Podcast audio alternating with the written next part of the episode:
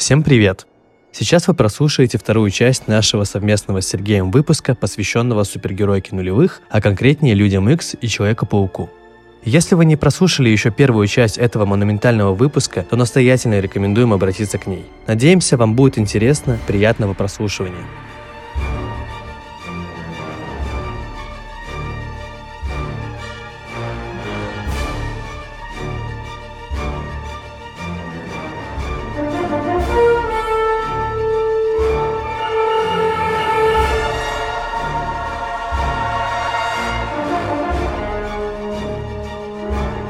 Сказал, вы умны, а еще что вы лентяй.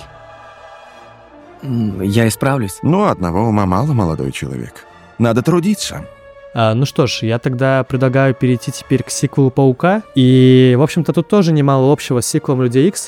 Как минимум то, что это сюжет первого фильма преувеличенный, и в котором есть все преимущества оригинальных частей, и без их минусов, скажем так. То есть, в общем-то, Человек-паук 2 считается лучшей частью из трилогии Рэйми. Вышел он в 2004 году, и действительно он очень хорош. Здесь и в плане графики гораздо лучше все смотрится, и гораздо как-то получилось глубже раскрыть конфликт между злодеем доктором Октавиусом и Питером Паркером, Человеком-пауком. И здесь очень много внимания уделено точно так же личной жизни нашего главного героя, его каким-то внутренним переживаниям. И здесь прям есть наглядная такая история, связанная, наверное...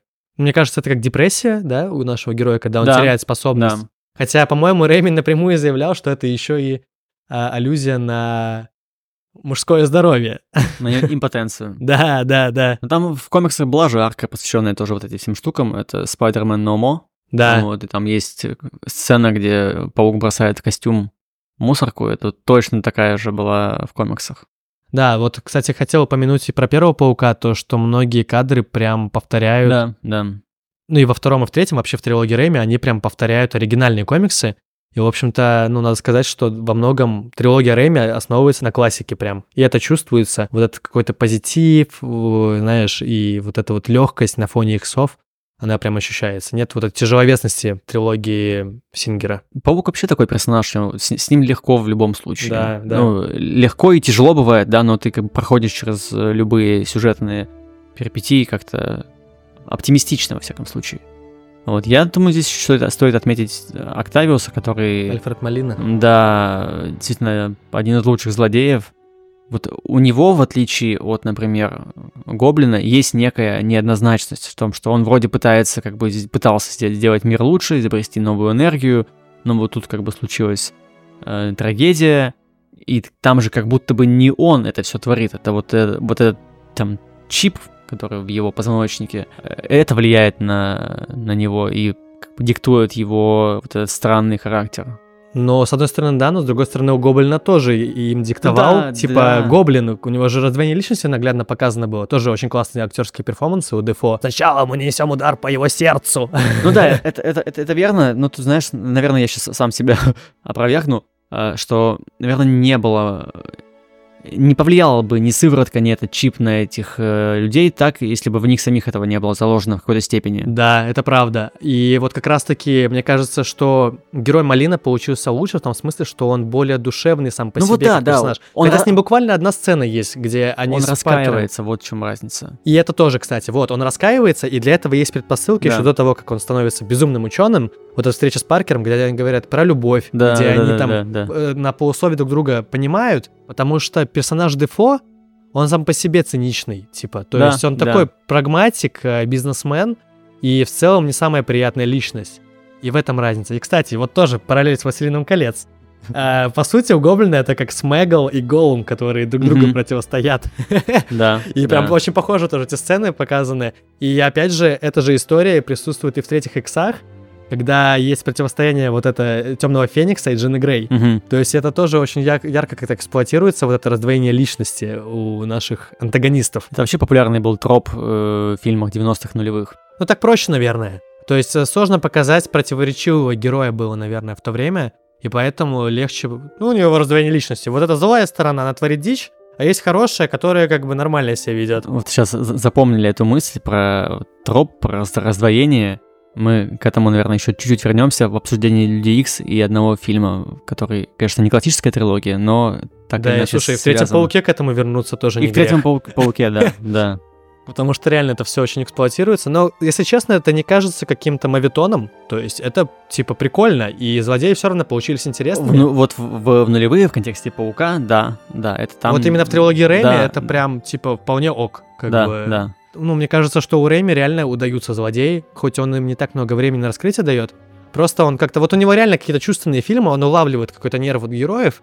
И даже в третьем «Пауке», который очень сумбурный во многих аспектах, у него очень многие элементы классно работают. Как раз-таки вот даже связанные с мотивацией злодеев. И к этому тоже, я думаю, вернемся. И опять же, вот э, Рэйми, он снял вот второго Стрэнджа.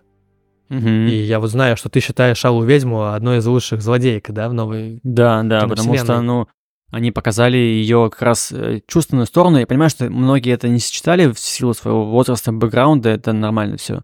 Вот, но утрата ребенка, да, семьи такой, э, я думаю, что вот этот момент очень хорошо показали и WandaVision, то есть как она к этому шла и почему она вот стала такой. И в фильме эта боль, она преувеличена вот она многократно еще при помощи там темной магии. И, э, ну, не знаю, я эту историю рассказывал, то есть, да, у меня, у меня, я, грубо говоря, мы там с бывшей девушкой, э, у нас была потерянная беременность, да, и вот этот момент, как бы, когда ты утраты, когда у тебя были какие-то надежды, мечты, вот это э, чувство любви, э, и оно исчезает, э, и ничего с этим, с этим не- нельзя поделать, э, и ты вот, ну, нужно какой-то, искать какой-то выход в этом. Есть стадия Тора, когда ты думаешь, ну, может быть, что-то можно поделать, может, что-то можно изменить. И вот как раз э, Алая ведьма это э, пример того, как ст- стадия торга, как попытка изменить что-то, да, в том, что в этой, в этой травме приводит вот к таким последствиям. М. Вот, это, дово- довольно глубокий персонаж. э, Здесь просто, ну, я повторюсь, да, что здесь, ну, ты либо понимаешь ее чувства и что ей движет, э, либо не понимаешь. Ну да, видишь, у тебя такая ситуация была, и поэтому Да, тебе прям... Да, мне это прям вообще очень было близко, Мгм. и поэтому мне очень понравился втор- второй Ну, мне Стрэндж, тоже понравился. Там и сама арка Стрэнджа очень удачно сделана, и все... Я с почерком Сэма Рэйми до, наверное, второго, именно скоро почерком Сэма Рэйми до второго Стрэнджа не был знаком, поскольку я не смотрел вот все эти его культовые ужастики, я не фанат постхорроров. А, но мне так понравилось, как, с как он работал с этим всем в Стрэнджа. Ему там дали какую-то какую-никакую свободу вот в этом да, смысле. и все эти приемы просто здоровские, здоровские. Кстати, да, ты вот не зря упомянул хоррор-элементы, потому что вот мы говорили про первый фильм с Да, гоблином сцены, да. а во втором прям есть прямая отсылка к э, «Зловещим мертвецам», когда доктор Ок лежит э, в, клинике там, Мгм. да, когда операцию хотят ему сделать, э, срезать эти щупальцы, и щупальца начинают нападать Да, на да, да, врачей. да, Вообще вспомнил, жуткая да, сцена. да, да. Просто их убивает, всех чуть ли не разрывает в клочья. За кадром, конечно, ты понимаешь, Да, что примерно да. происходит. И там есть сцена, прям, которая покадрово повторяет моменты из э, «Зловещих мертвецов», когда один из врачей пытается дотянуться до бензопилы, Мгм, мгм. хватает ее, начинает типа резать, пытается, и просто такие щупальцы остальные на него, и ты такой, ну все, чувак, тебе конец точно. Вот, как бы, это тоже очень прикольно. А, и, кстати, тоже вот ты говоришь, что я с тобой согласен, что Сэм Рэйми классно справился со вторым Стрэнджем, и самое интересное, что он WandaVision не смотрел перед этим. То есть ему просто пересказали общие события, и он смог как-то при этом неплохо раскрыть э, вот э, героиню. Я думаю, он немножко лукавит, он наверняка там знал сценарий, либо какие-то Ну да, такие да, вещи. да. Но я имею в виду, что вот он именно сам сериал не Конечный смотрел. продукт, ну да, да. Но Вот. я повторюсь, наверное, для когда ты задействован в индустрии, тебе не обязательно смотреть это. Половина да. актеров, режиссеров, ну, режиссеров вряд ли, конечно, но половина актеров не видели свои фильмы. Им это не Это обязательно. как э, ситуация с Кевином Костнером, который играл отца Кларка Кента в э, Мгм. э, «Человеке стали». У него спросили, типа, появится ли он э, в Лиге Справедливости, на что он ответил, а что это такое? Это, это Кевин Костнер был, это не этот был... э, Не Мел Гибсон, если ты мог подумать. Я И- все время путаю лично. А, Рассел Кроу его родной отец, а Кевин Костнер его как бы... Все, да-да-да. Кстати, Рассел Кроу э, должен был играть Росомаху. Его пригласили, он отказался от роли и предложил кандидатуру Хью Джекмана. Он, они же оба с Австралии, они Мгм, кореша, короче. И он его подтянул, как бы, и Хью Джекман, в принципе, на самом деле, на нем многие фильмы из э, иксов и держатся, даже самые несуразные. И до сих пор держится, и да, держа- да, его держаться. эксплуатируют и дальше, Да, бедного. да. А еще, кстати, вот э, хотел упомянуть, во-первых, Джей Джона Джеймисона. Я еще во время обсуждения первого фильма хотел это сделать. Мгм. Но во втором тоже не грех к этому вернуться, потому что это офигенный персонаж. Да. А, типа, этот Симмонс смог идеально передать вот э, его характер и вот это вот его какой-то напускной цинизм, с одной стороны, но с другой стороны, он же даже в первых...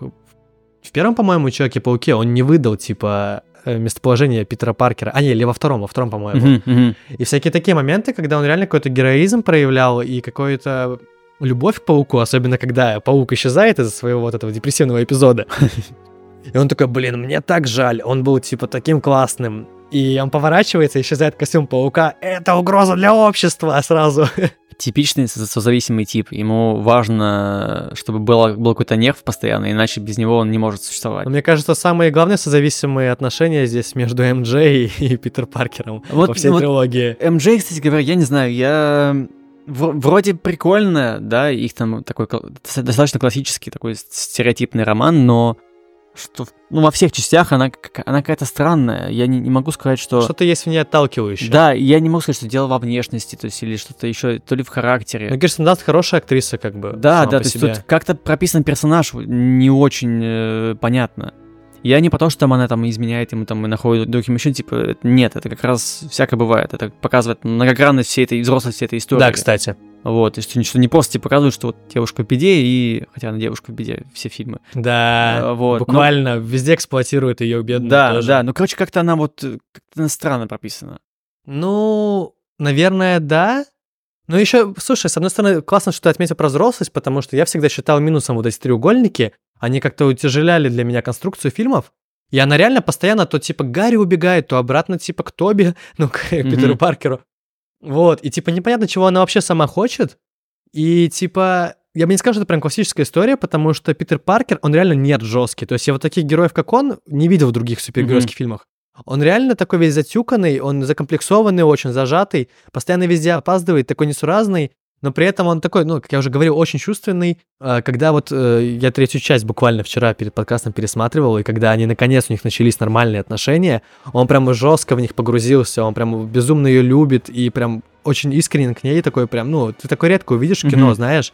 Это даже как-то вот именно в рамках новой этики, что ли.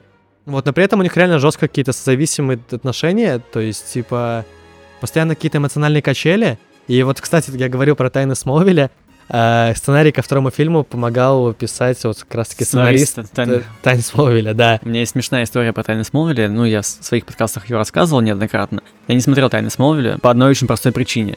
Э, В детстве, когда я видел рекламу э, Тайны Смолвиля, мне, и там э, нарезки были такими, что это как будто какой-то э, сериал про подростков, в котором постоянно какие-то романтические мутки. Я не знал, что это сериал про Супермена и его становление. Я узнал об этом, когда уже он закончился, там, от своей сестры крестной. Она сказала, что вот я смотрю сериал про Супермена. Я такой, что? Есть сериал про Супермена, Тайны Смолвиля. Я думал, что его зовут Смолвиль, и типа его, та- его тайны, типа, да, и вот какие-то замуты его с, с девушками.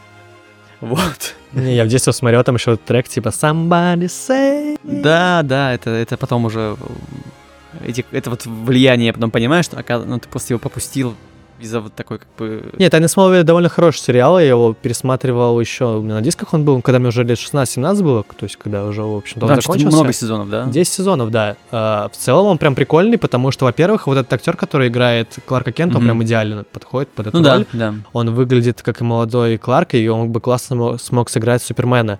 У них, кстати, не было, по-моему, прав на именно логотип Супермена. И его, по-моему, ни разу Суперменом не называют. Хотя он уже в, там в финале переезжает в Метрополис, Мгм. а, и, в общем-то, уже начинает конкретно супергеройствовать, но тем не менее. И очень как-то клево смогли там это все раскрыть сюжет в Смолвиле, знаешь, прям выжить максимум из того, что они имели. Про его взаимоотношения с друзьями, про то, как про становление, да. Его смогли сделать сложным героем, потому что это же проблема Супермена, то, что он слишком картонный и Ну да, слишком идеализированный, да. и реально очень сложно с ним как-то поиграть.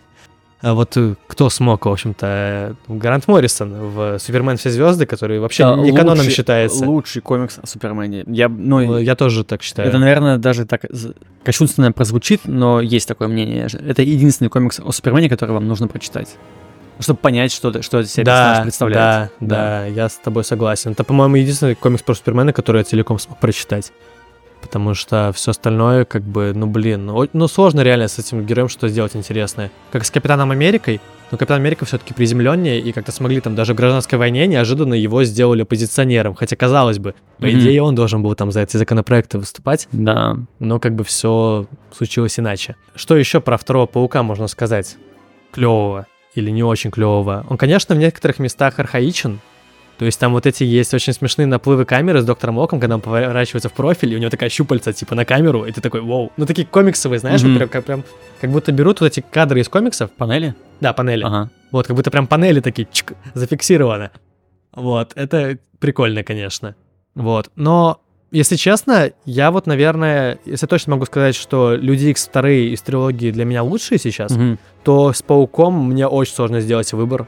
Типа, я обожаю первого, ну, наверное, потому что я его посмотрел, в общем-то, первым.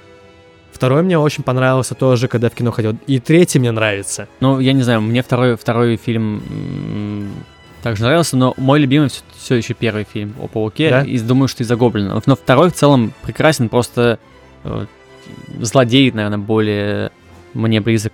В плане нравится, как Ага. показано это Уильям Дефо, он сильно перевешивает на себя внимание. Ну, наверное, да. Да, я с тобой согласен. Но там, на самом деле, в плане вот трилогии Рэйми, мне кажется, у всех практически актеров очень хорошие актерские работы. То есть Мгм. все равно там, да, есть переигрывание и все такое, как бы, но они реально выкладываются, потому что вот в первых иксах, наоборот, как-то все очень картонно, за исключением уже упомянутых мной Патрика Стюарта, Мгм. Яна Маккеллана и Хью Джекмана. Остальные все какие-то очень несуразные. Во, втором, во второй части уже они как-то вжились лучше в роли. Что, хочешь за них погибнуть? Нет, не за них. За тебя. За тебя. И теперь, да, я предлагаю перейти к третьим Давай, Людям Икс, давай. к самым, наверное, к самому противоречивому фильму из тех, о которых мы говорим сейчас. А, он вышел в 2006 году, и его снял уже не Брайан Сингер, вместо него пришел такой еще более ремесленный режиссер Брэд Ратнер. Он прошел через вот этот хаос продюсерский, через э, все вот эти какие-то тернии, и не сказать, что к звездам, конечно, но учитывая все вот эти обстоятельства съемок, и пересъемок, и переписывания сценариев, мне кажется, что фильм получился вполне удачным на самом деле. И я его пересмотрел, и я прям кайфанул. Я даже не понял, почему его не любят. С одной стороны, я понимаю, наверное, из-за фанатских ожиданий. Мгм. Но, типа, у меня есть такой хот-тейк, что вообще-то, мне кажется, пересмысление Темного Феникса гораздо удачнее выглядит в фильме, чем в комиксах с этим космической э, сущностью и со всем остальным. Здесь это как-то естественнее выглядит и как-то круче раскрывает вот эту историю с мутантством, с его какой-то неоднозначностью и с э, борьбой с, э, за права мутантов и с людьми, в общем-то. Там было очень сильно все нагромождено, Да. э, и трудно с этим материалом э, работать, его в комиксах, да, считать, понять, о чем. То есть там есть о чем, да, есть про что, э, но это сложнее понять, поскольку там много вся- всяких замутов. Последняя битва была прикольная, вот из того, что я вспомнил, помню после просмотра, э, Архангел вот этот, который э, чем-то он, не знаю, в детстве тоже привлекал, наверное, своей способностью летать. А, Вот. Не то чтобы хотелось тоже отрастить крылья, а, по крайней мере, буквально, и полететь куда-то. Вот. Больше всего, наверное, в этой части разочаровывает э, бестолковая, ну не бестолковая, но ранняя и какая-то как будто бессмысленная смерть циклопа. Вот. Как-то, ну, не знаю, могли бы подождать хотя бы до конца фильма. Ну вот, а его, по сути, в самом начале же Но там убивают. все просто. Брайан Сингер ушел уже снимать э, «Возвращение Супермена», Мгм. и вместе с собой забрал э, вот это Джеймса Марсдена, который играл Циклопа. И поэтому они просто очень быстро вывели из сюжета, и все. Это типа так тупо, потому что, блин, ну реально, это была отличная возможность его раскрыть через трагедию, да, и Да, так да, далее. да, То да. есть это прям можно было поиграть с этим, но, к сожалению, вот эти все продюсерские истории здесь особенно ощутились. Ну, слушай, я вот его сейчас тоже пересмотрел, у меня прям марафон был иксов и Мгм. пауков, и мне прям захотелось это, в это, в это во все окунуться в детство. Вот, у меня последняя битва была на диске уже, я ее смотрел. Да, в детстве, кстати, она мне не особо залетела, даже сейчас помню. Но вот сейчас, когда я пересмотрел, я понял, что очень много в ней есть плюсов, реально клевых каких-то идей, не все классно были реализованы, но какие-то находки прям вообще, ну, этого больше не было нигде. А, ну, во-первых, э, что было не так? Мне как раз-таки вообще не нравится линия с Архангелом. Она ни к селу, ни к городу здесь. Она никак не раскрывает как бы основной конфликт и просто чем-то несуразным кажется.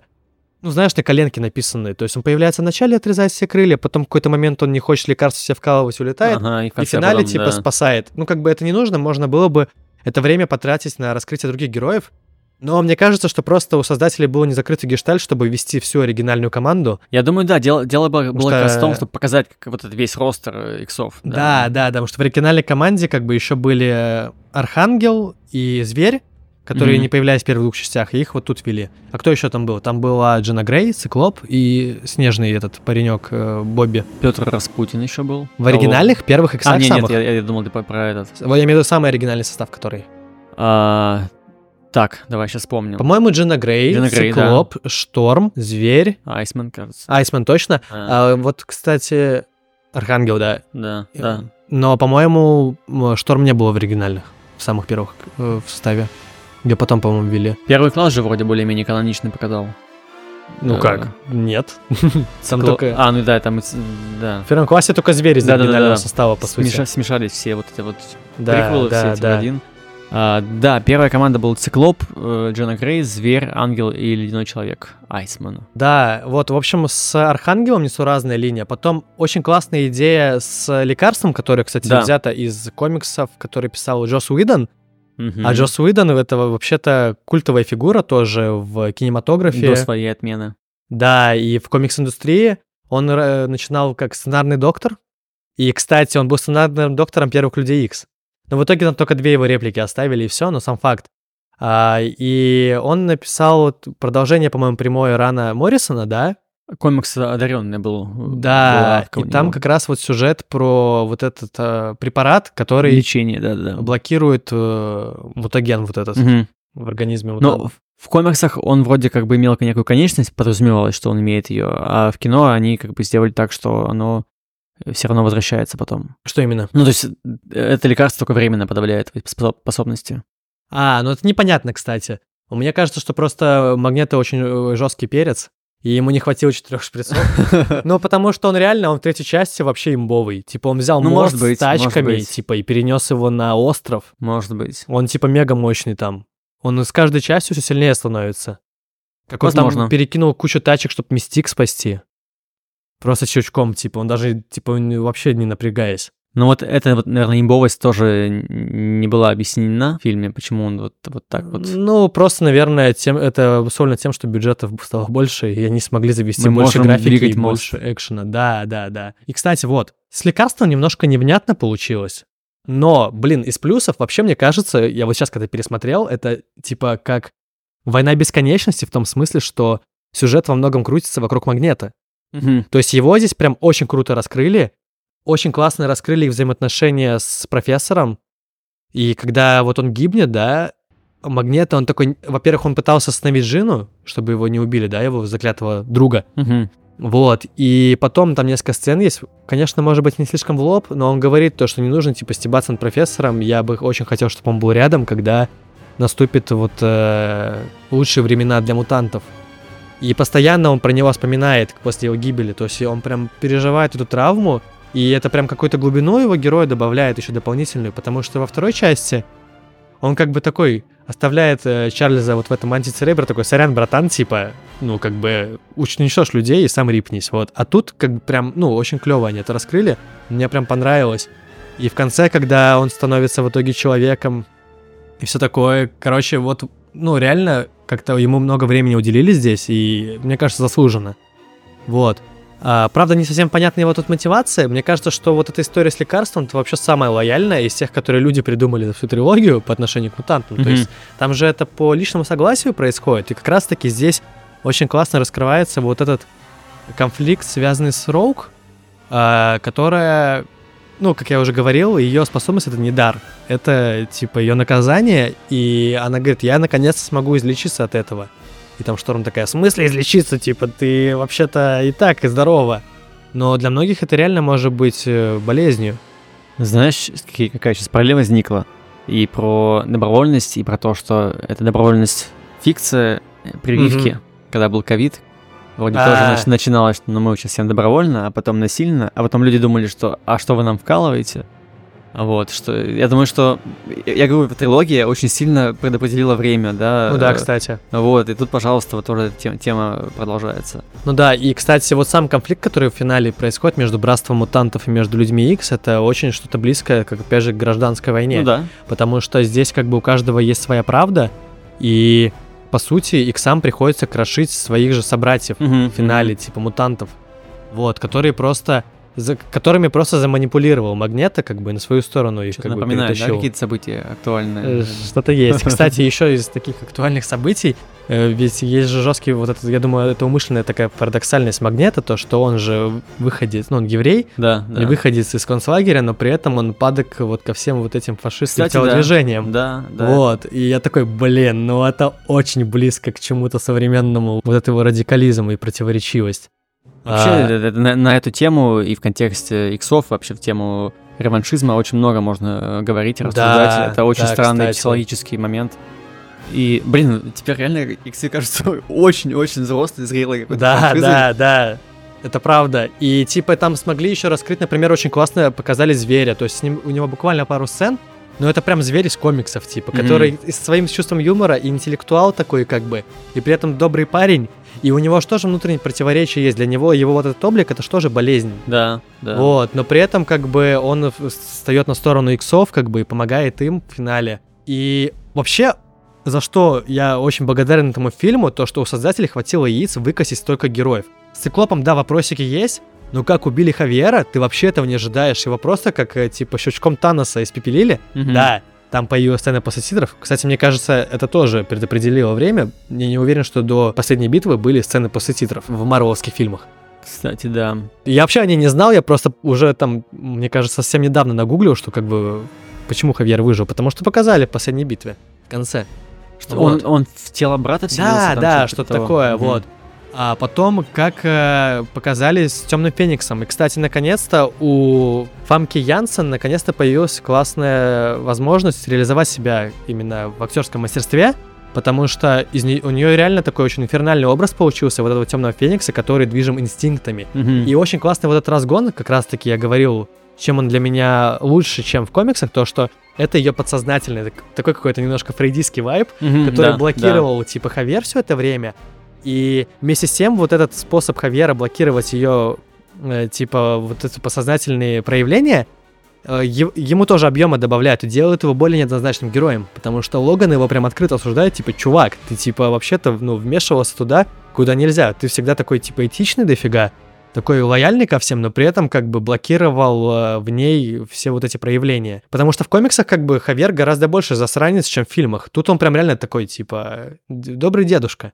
И вот как раз в третьем фильме немножко как-то эту тему, ну, конечно, по касательной, но затронули, и это мне тоже показалось интересным. В, в комиксах э, там Темный Феникс это буквально некая другая э, сущность, Да. которая движила Джиной. Но потом, конечно, тоже было, был момент, что она пытается понять, где она, где вот эта вот личность. И это тоже был такой э, конфликт внутренний. Здесь, да, да, это хорошо показали. Упро- ну, упростили, но как раз для понимания сути это хорошо Ну выглядит. и это как-то лучше ложится на приземленную историю конкретно вот этих иксов, потому что там вот всех этих космических историй вообще не происходит. Ну там да, все да. варится вот на одной планете между конкретными типа группировками мутантов и людей. И как бы это было бы чем-то инородным, мне кажется. Как, собственно, было в второй попытке экранизировать в Темного Феникса уже. Я ее не начинал смотреть и забросил сразу. Я такой... «А». Там тоже это была некая, как бы, такая космическая... Ну, короче, там долго можно рассуждать. Да, Там уже при менее- запуске он менее более удачно, да. такой комиксовый получился, чем э, вот э, эта основная трилогия. И как раз-таки вот мы говорили про раз- раздвоение личности, здесь тоже Мгм. это как бы обыгрывается. Она же в какой-то момент, когда возвращается сознание жены Грей, когда немножко там эти барьеры восстановил Хавьер в ее голове, она говорит, Росомахи, убей меня, пожалуйста, пока есть еще как бы возможность. И он отказывается это делать, и в итоге, получается, во многом даже получается, по его вине погибает Хавьер в финале. И это очень классная, реально сцена такая прям трагичная. Ты такой, чё? В смысле? И в конце, как он вынужден убить ее, получается, и как он к ней идет, вот это тоже очень пафосно и трагично. И, ну, блин, мне кажется, что они смогли круто завершить трилогию все равно. Несмотря на все вот эти какие-то сумбурности, несуразности, от которых, в принципе, многие триквелы страдают. Вот, и, кстати, тоже э, я хотел сказать, что э, мне кажется, что особенно частая история в, ко- в комикс-экранизациях, когда вторая часть лучше первой. Это Люди Икс, это Человек-паук, это второй Капитан Америка, э, это второй Бэтмен Бертона, кстати, который тоже считается лучше первого среди Мгм. фанатов. И, ну, это как бы тоже так занятно. Как- потому что, видишь, в первом фильме как бы нам дают экспозицию, нас погружают, только еще как бы там не до конца все выкручено. А во втором они прям совершенствуют Да, эту формулу да. клевым образом. А третий такой эпилог. Ну вот говоря про вторые личности, то есть я, я обещал раскрыть эту мысль. Давай. Э, Это вот в Логане было нелепо, что вот его как бы вторая личность, прошлое, вот это вот просто клон бездумный, который все крошит.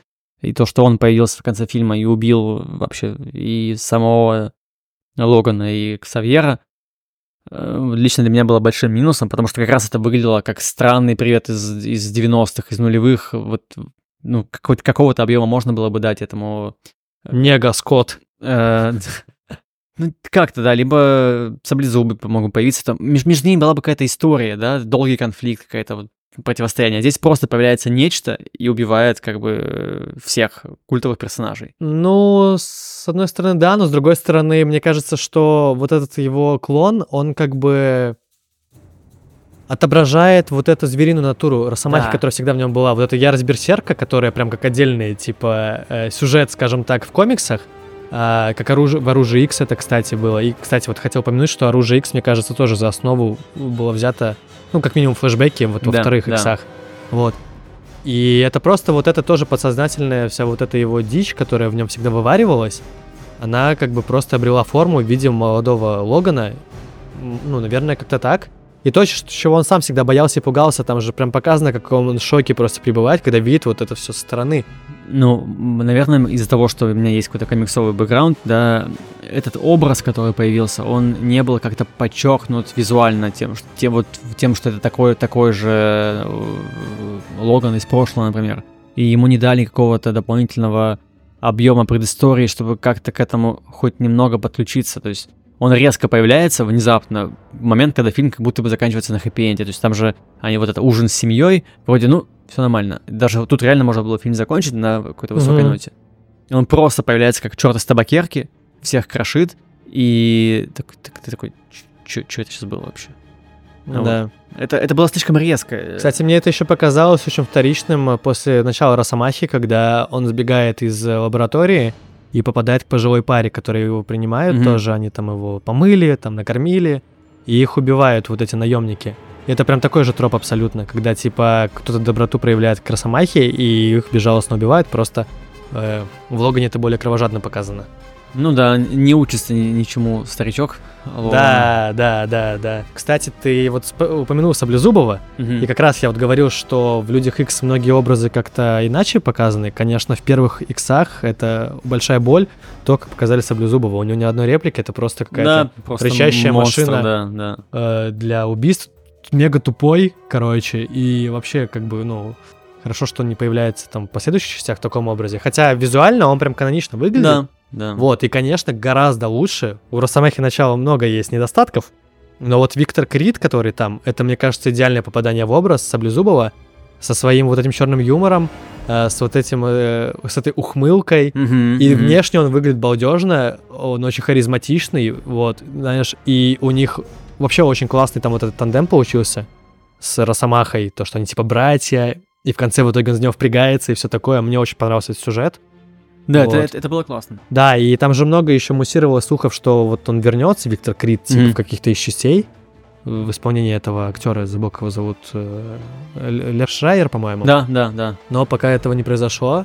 Но это прям идеальное попадание в образ, на мой взгляд. И, Согласен. и его прям сделали антигероем даже, а не злодеем, что отлично от комиксов. Типа в комиксах он всегда злодей, мне Мгм, кажется. мгм. Что еще можно сказать про иксов? Я думаю, про иксов самое главное, что можем сказать, что все эти три фильма не имеют никакого значения, их события после дней минувшего будущего. Этих событий не было. Мы знаем, что в конце концов они как бы живы, ключевые иксы.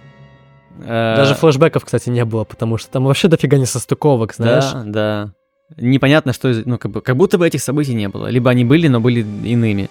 Да. Вот. Дни минувшего будущего переписали всю эту историю, но зато там выжили э, и Циклоп, и Шторм, и Ксавьер, и Все, все живы. Да, они просто очень пытались исправить ошибки последней битвы, и даже те, которые, мне кажется, не были ошибками, ну вот Ну на да. мой взгляд. Типа, главная ошибка — это убийство Циклопа. Вот, Джину Грей закосили, да типа, ну, как бы она реально дичь натворила, и убили, и ладно. Ну, как Джина бы. Грей Тем более, что она, умирала, она и в комиксах мертва Конечно. сейчас. Она же Феникс, она... Да, да, она возвращалась с прошлого, там ее какие-то сестры, там братья Да, появлялись. да. Но сама Джина Грей, по-моему, вот именно в своем каноничном образе на продолжительное количество времени в комиксах никогда не возвращалась. Я, конечно, могу ошибаться.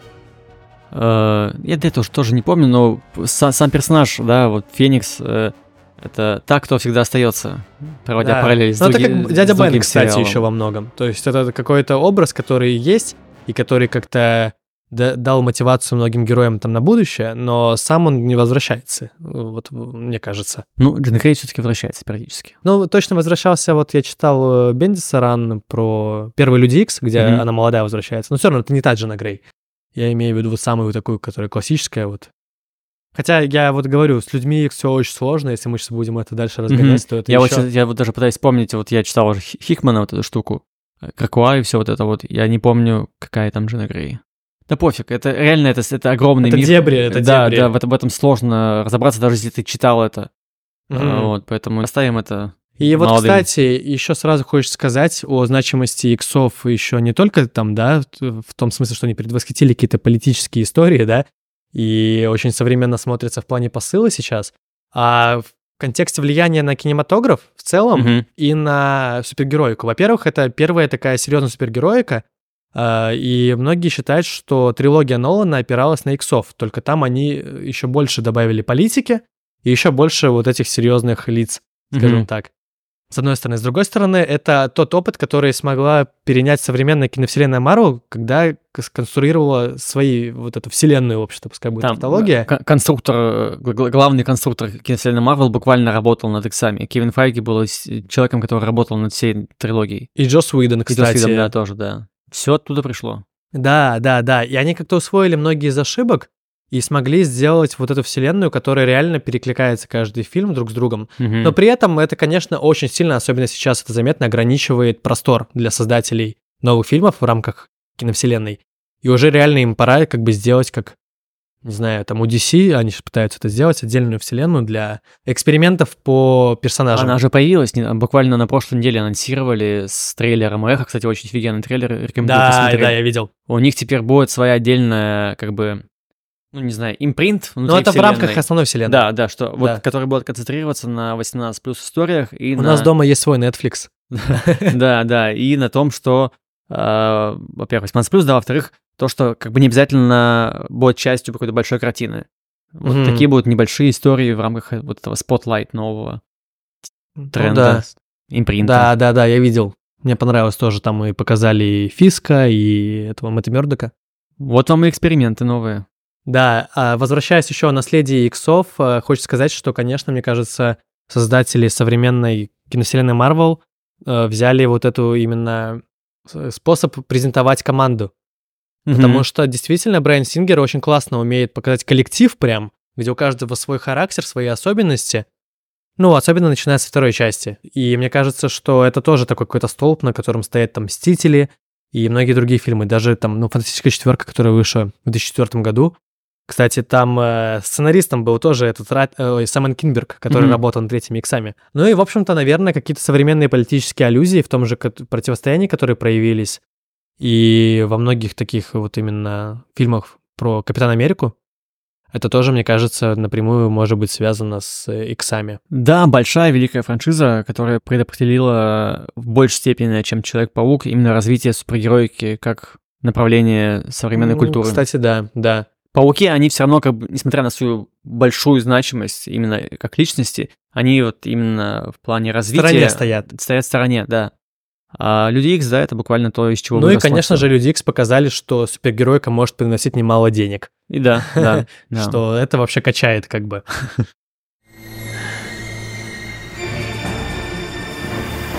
Ты пришел.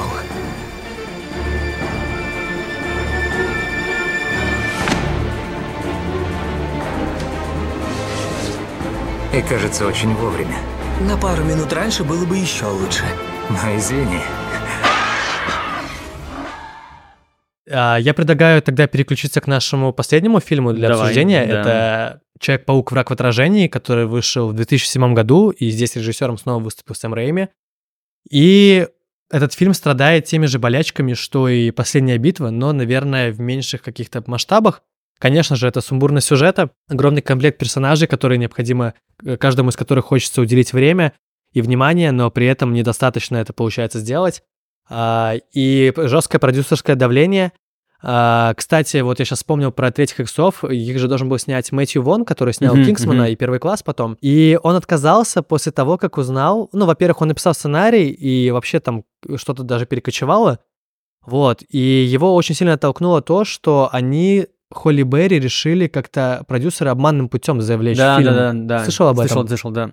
Что там была история про то, что ей обещали, что она спасет, то ли... То есть ее персонаж спасет Африку там что-то от э, Да, э, да, засухи, да, да. что ей как бы на, на теме э, расового влияния вот что-то ее как-то подкупили, а потом этого то ли не было, то ли вырезали, то ли вообще Да, не сняли. да, да, да. То есть, знаешь, вот эти нулевые, это прям такие какие-то людоедские времена были в плане кинопроизводства. Хотя, Да. может, и сейчас они такие же, но все равно как Сейчас будто стало бы- больше публичности. Да, больше сейчас культура отмены как бы делает свое дело, вот, со всеми своими плюсами и минусами, все равно как-то сейчас, мне кажется, там все менее токсично и менее агрессивно со стороны продюсеров. Ну вот в конце концов э, закончилась э, забастовка и сценаристов, Да, и актеров. и Вот, актеров.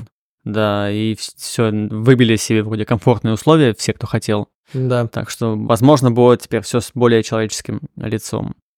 Ну так вот, и возвращаясь к третьему пауку, вот основная, наверное, проблема э, связана с тем, что ну, с продюсерским давлением на Рейме. А, во-первых, еще такой, знаешь, маркер. Вообще там тоже был вот э, ад произ- производства вот этот, э, как и с третьими иксами. А, во-первых, Тоби Магуайр начал конкретно свой характер показывать. Ага. Он довольно сложный человек в реальной жизни, насколько мне известно. И он пришел на съемки третьего фильма с двумя какими-то консультантами-врачами, и начали ему там Рейми рассказывать про то, что у Тоби проблемы со спиной, Да, было и он там было. не более трех часов э, в день может сниматься. И Рэйми очень сильно э, настрадался, потому что на каждой там сцене подбегали врачи и говорили, типа, Тоби нельзя это делать, его это нельзя, и так далее. Плюс а, там вообще, по-моему, Тоби Магуайр мог не вернуться к своей роли, потому что он запросил огромный гонорар, и они не могли найти какой-то компромисс долгое время. Я говорю, ну, то есть там в какой-то момент, по-моему, там Джиллен Холла рассматривали, Мгм, мгм. на роль э, Питера Паркера. В итоге как-то удалось договориться, но действительно это все очень сильно как-то истощило Рэйми как творца. Во-вторых, э, Дэнни Эльфман, композитор первых двух частей, который писал еще и музыку к фильмам Бертона, к Бэтмену в том числе, он э, не принимал участие в работе над третьим фильмом, потому что ему не понравился опыт работы с Сэмом Рэйми над вторым. И, соответственно, здесь уже другой был композитор, Кристофер Янг. а, да, и он привлек Кристофера Янга, получается, и тот добавил еще какие-то свои треки. И, в общем, много было таких каких-то сложностей. И Тоби Магар еще постоянно ругался с Рейми. Ну, то есть, реально, там он э, усложнял съемочный процесс всеми возможными способами, не говоря о продюсерском давлении и о желании заработать больше денег, вести больше героев. Вот, то есть, Веном — это чисто такой продюсерский персонаж, который там появляется. Рэйми хотел его припасти для будущих проектов. Но я хочу сказать, что несмотря на всю эту подноготную, фильм получился все равно во многом рэймовским. Там очень много есть классных элементов, которые работают и сейчас, и мне он действительно очень нравится.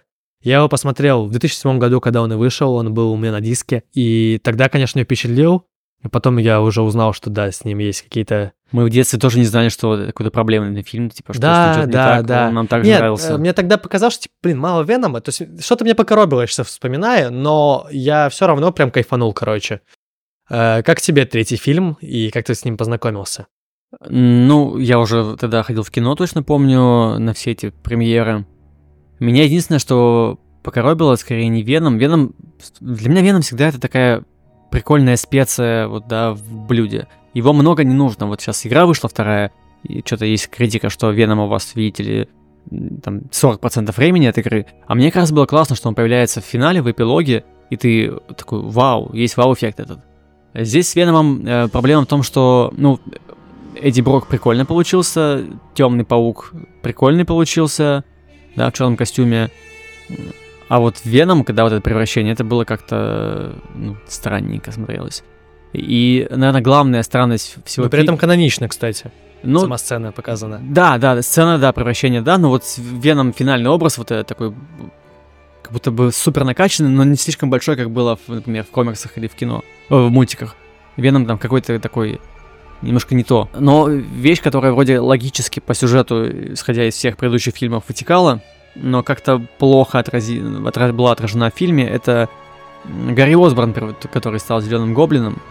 Там же он еще, и он еще-то тоже третий вот этот злодей.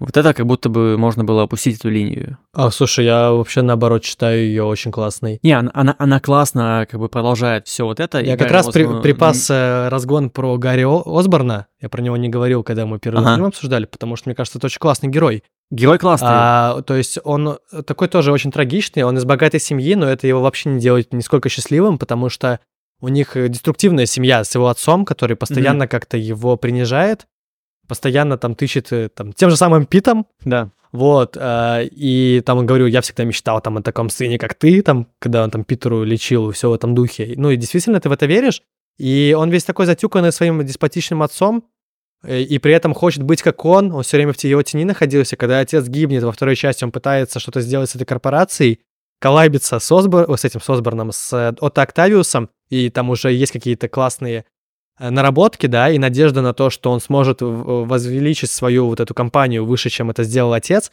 и все тоже накрывается медным тазом из-за того, что Октавиус там сходит с ума и все Мгм. рушит, и он снова как-то, типа, вот э, проваливается в эту травму, скажем так, плюс э, смерть отца и э, то, что он полагает, э, ну, возлагает всю вину на паука за это, тоже какой-то трагизм добавляет, то есть он как бы и... У них были очень сложные отношения с отцом, знаешь, отец его не то чтобы любил, был деспотичен, но при этом он пытается как-то его честь отстоять. Вот. И как-то, мне кажется, они прям очень клево развили эту линию в третьей части, когда он все понимает, что Питер Паркер это паук, и совершает свой как бы моральный выбор убить его. Потому что, типа, считает, что это правильно, потому что так он сможет обелить своего отца, и нападает на него, в общем-то, и прикольно там сюжет, что он теряет память и откатывается до своей версии там первой части, Мгм. и становится таким очень позитивным, классным парнем, и по итогу он гораздо больше начинает давать э, МJ, чем Питер Паркер. Ну да, в этом плане, да. То есть он прям, э, там получается, у них же жесткий дисконнект происходит с МJ, который тоже, кстати, очень как-то живо выглядит, то, что у нее начинаются проблемы творческие, да, творческий кризис, и ее там увольняют и так далее. А Питер, он как будто бы это обесценивает. Он постоянно такой, блин, Человек-паук постоянно с таким же сталкивался, завтра все будет клево, типа, что ты паришься? Потом еще засосался с Гвен Стейси. Мгм. Гвен Стейси это отдельная боль, мы к ней вернемся. И все такое. И она говорит, чувак, просто пойми, каково мне сейчас, просто там выслушай серии. И как раз-таки тем, кто может выслушать, оказывается Гарри Осборн, который очень, во-первых, Джеймс Франко очень харизматичный Да. актер, и он же, кстати, тоже пробовался на роли Питера Паркера. Вот, и он реально очень такой сложный персонаж, и, ну, лично мне вообще не кажется чем-то инородным это. Я скорее именно про его, то, что он зеленый гоблин. Про то, что вот влияние и арка э, Гарри классно, но вот этот зеленый гоблин это немножко такая как бы ну повторение э, того, что было с Норманом, и при этом повторение явно не достигающее ни по размаху, ни по, не знаю, ни в сравнении с э, Дефо вот это все. Но мне кажется, они не стремились его сделать вторым Дефо. У него даже нету вот этого, вот этого Маски. раздвоения личности. А, мгм. То есть он как бы в своем сознании пребывает в целом. То есть, Но на- Гаста все равно как-то влияет уже. Ну да, он такой там что-то немного на токсе ходит, у него там видение бати, но они были во второй части, по-моему, еще. У меня, с у меня Дефо. наверное, здесь тоже есть э, синдром фаната комиксов, потому что там эта тема с Гарри и превращение его в гоблина была связана с веществами и зависимостями. И, наверное, вот сейчас как бы я просто... В детстве тоже я не... А там как-то тема наркозависимости тоже раскрывалась, я да, просто да. вообще этого не Там, знал. там много всего было. И свя- вот э, как раз и потеря отца, что гоблин уже был какое-то время мертв, и, и вещества, и все вот это вот было, да, в комиксах. И как-то, ну вот это более зрелая, более, наверное, понятная история, чем то, что было показано в фильме. По крайней мере, вот по тому, что я помню.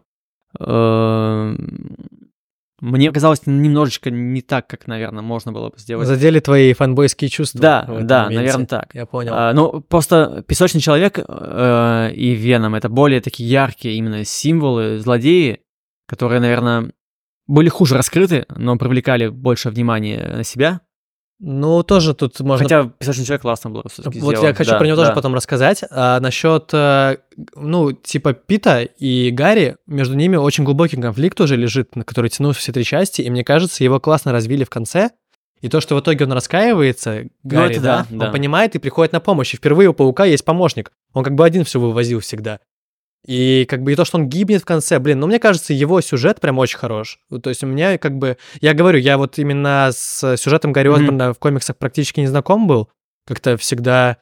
С ним, вот, кстати, по-моему, вот э, Гарри Осборн э, в трилогии Рэми ближе к Гарри Осборну из Ultimate вселенной, я вот сейчас подумал. М. Потому что, типа, он вот оригинальных каких-то э, комиксах какой-то он несуразный тоже, по-моему, был. Какой-то тоже, как Питер Паркер, такой закомплексованный. А в Ultimate вселенной он более уверенный в себе персонаж.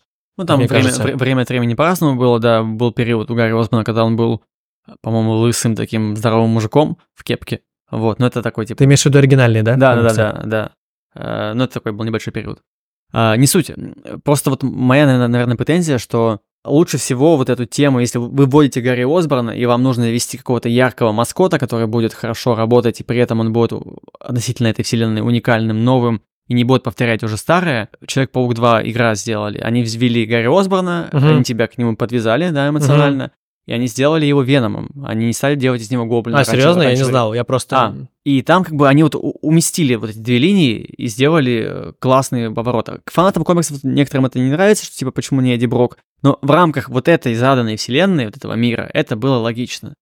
Здесь как будто бы нелогичным как раз и, ну, вроде прикольным по, по своей сути, вот Эдди Брок, да, классный, ну, все в рамках персонажа из комиксов. Мгм. Но его так мало, ты настолько к нему не успеваешь привыкнуть и как-то подвязаться, что думаешь, а зачем тогда вообще он Вот был? да, я хотел сказать про Эдди Брока, то, что а, он прям каноничным получился Да, во многом да. по характеру, да, и он такой прям антипод Паркера, и мне... И даже конфликт их ясен на самом деле. Просто нужно побольше сцен, мне кажется, было с Да, ним да, да, добавить, да. чуть-чуть углубить. Это знаешь, как э, я вот вспомнил, э, Джеймс Ганн говорил про Адама Уорлока, который добавил в «Третьих стражей». А он же на него, типа, намек сделал в конце второй части. Да, да. Это была продюсерская чистая история. И видно в трилогии Стражей, что а, Уорлок, он не очень нужен сюжету. Он не сильно его двигает, он такой странный герой, и просто нужно было его как-то приспособить. И Джеймс Ганн сам признался, что ему сложнее всего было его вписать в Ну, сюжет, Но это получилось. но это он смог максимум выжить из этого. И мне кажется, что Сэм Рэйми в сложившихся обстоятельствах смог выжать максимум из Эдди Брока, из Мгм. его героя. Ну, возможно. Потому что фильм и так очень длинный, он, по-моему, Да. самый длинный, и так очень много злодеев. И даже вот те короткие сцены с Эдди Броком, они не лишние, они все работают на раскрытие его героя и на раскрытие Паркера. Когда там этот э, Булли Магуайр, вот Да, этот, да. типа... Ты гнида, Брок. В общем, э, просто нужно было больше времени на раскрытие героя, потому что Рэйми реально клево может вводить Ну да, злодеев, да. и у него всегда они получаются запоминающимися и интересными. И то же самое как раз-таки про песочного человека. Сейчас мне он кажется одним из лучших э, злодеев в э, трилогии Рэйми точно. Ну, потому что у него тоже, тоже был хороший бэкграунд. У него, Да, во-первых, он не, не безумный злодей, не безумный ученый. У него классный есть сюжет, он близок к, к мистеру Фризу. Ну да, Бэтмена. да. У него больная дочь, он сидит в тюрьме, он совершил убийство, ну, можно сказать, непредумышленное в некотором смысле. И ему просто нужны деньги, чтобы помочь своей семье. И все. То есть такая банальная мотивация, но при этом очень классно раскрытая за счет его каких-то поступков и взглядов. Ему нужно просто как бы а, найти деньги, чтобы вылечить свою дочь и помочь семье. И там даже классная сцена есть, когда он залазит в квартиру, встречается со своей женой, и она говорит, твоя правда в том, что ты сидишь в тюрьме и тебя кормят трижды, а моя правда в том, что у меня больная дочь, и у меня нет денег, чтобы ее как-то содержать. А ты типа, ну, как бы грабитель там и убийца. И ты такой, блин, жестко. И идеальный, кстати, актер в плане внешности. Да, да. Это прям стопроцентное попадание в канон, конечно. И в комиксах, мне кажется, близко не было такой арки у Песочного Человека. Мне кажется, там он мега третьесортный герой. Я могу ошибаться, насколько я помню. Я точно не помню про, про него и про тему с детьми там и так далее у песочного человека. Это тоже было в игре Человек-паук 2. Там точно такая же была штука с, с ребенком. А, похожая была история у Стервятника в комиксах о Пауке. Там тоже были замуты, что он искал деньги там то ли для внучки, по-моему, скорее для внучки, учитывая возраст Стервятника. А, тоже там на, на лечение от болезни. Мгм. Ну Вот, про, песочный- про человека, про песочного человека не помню точно. Ну, всегда был было? такой, знаешь, типа один из, из зловещей шестерки, типа. Да, наверняка какая-то была арка прикольная про него, которая, да, как ты его раскрыл. Я вот не помню, честно говоря, этого. Мгм. Ну да, вот. И, короче, а, вот он прям клевый герой, и он единственный, кто выживает из Да. антагонистов Да. э, трилогии Рэйми. Он раскаивается тоже, то есть он такой, знаешь, фильм про раскаяние, даже в финале. То есть и Питер э, раскаивается э, за, за свою всю дичь, которую он натворил в костюме симбиота, да. Тоже, кстати, мы говорили вот про раздвоение личности, Мгм, здесь мгм. тоже очень это показано классно. Но здесь особенно видно, как его вот это все дерьмо вылазит через симбиота, то, что в нем было, потому что он уже накосячил до того, как получил костюм симбиота, где он там засосался с Гвен Стейси, э, при МД зачем-то тоже Мгм. непонятно. Или как он игнорировал какие-то ее проблемы, акцентируясь на себе. То есть он звезду реально поймал, и это просто все было приумножено симбиотом, короче. Параллелится, да, немножко с тем, как себя вел Тоби Магуайр на площадке? Да, вот я хотел, я, это тоже, да, прям наклевывается, что как бы Тоби Магуайр сам по себе сложный человек, как бы, и как-то это все тоже накладывалось одно на другое. Вот, и вот эти культовые сцены с Були Магуайром, где он дэнсит такой, Мгм. как бы, и все такое клеит всех. Многие с этого кринжуют, но мне кажется, сам Рэми сам понимает э, всю несуразность этих сцен, потому что когда вот он идет по улице, там щелкает пальчиками своими, и там все просто вокруг кринжуют, они Да. смотрят, типа, чё? Это он думает, что он крутой, а все вокруг да, понимают, да, что а он, он нелепый. наваливает кринжа, Да, типа. да, да. Все дум... ну, он думает, что он реально такой стал классный мачо. Или вот эта, типа, жуткая сцена, когда он залетает к МД с Гвен Стейси, чтобы жестко ей причинить боль, и когда он там, типа, тун, тун, Мгм. тун, когда он там танцевать начинает, как бы, и начинает потом подтягивать все Гвен на глазах у МД, и все вот это вот, как бы. Ну, прикольные сцены, не знаю, в них есть свой шарм. Ты знаешь, ты в них видишь вот как будто бы всю любовь создателей к этому фильму и весь вот этот какой-то какую-то детскую непосредственность. Вот.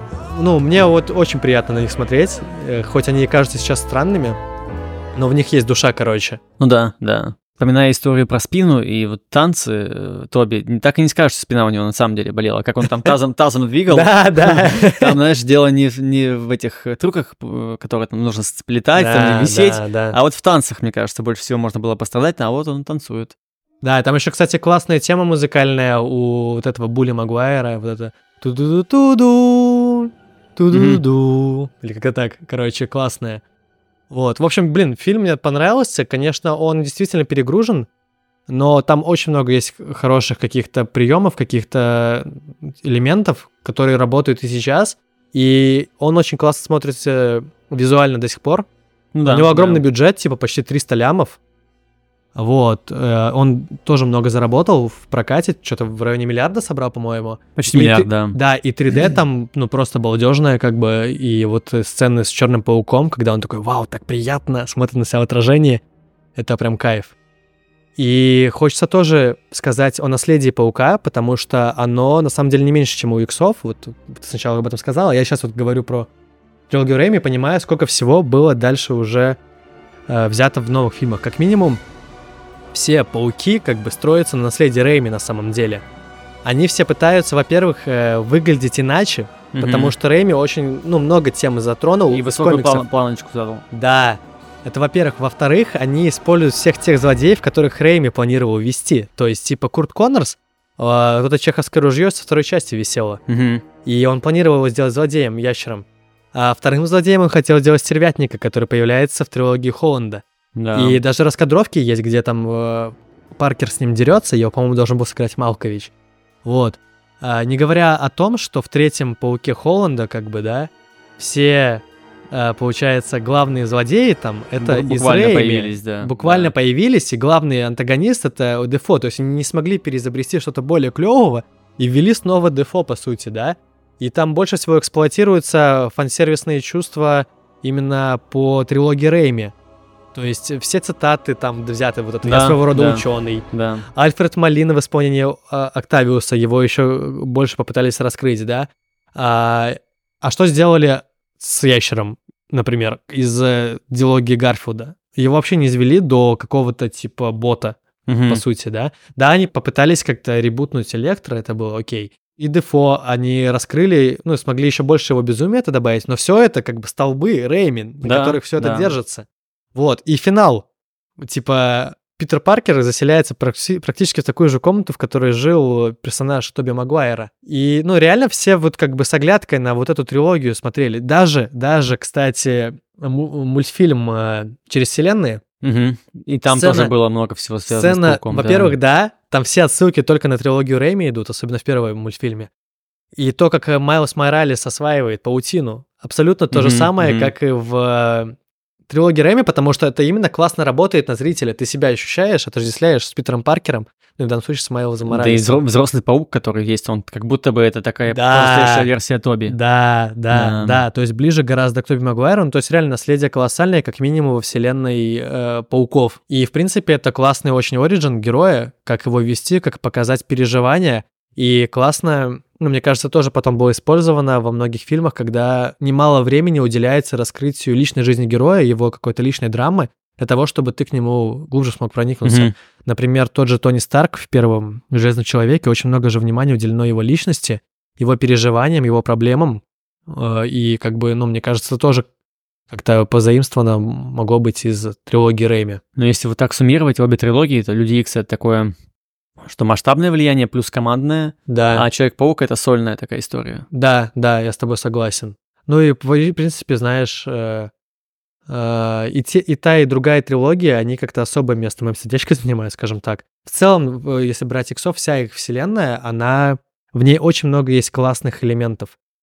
И вот «Дни минувшего будущего» это, мне кажется, вообще тоже предвосхитил финал, э, «Мстители. Финал» история вот с путешествием во времени, с исправлениями со всеми. Да, да. Может быть, локальнее, но мне «Дни минувшего будущего» больше, чем финал нравится, кстати. Потому что там идеально, во-первых, есть баланс между героями, там всем как-то звездную минуту Ну да, дали, да. и Росомаха там снова не супер главный герой, он двигатель сюжета, но там и Фасбендера раскрыли снова Магнета, и классно раскрыли Хавьера, который в кризисе пребывает, и там как-то все очень органично работает, знаешь, вот прям как отлаженный такой механизм, если не брать там во внимание все противоречия хронологические между фильмами, это прям очень хорошее кино для меня.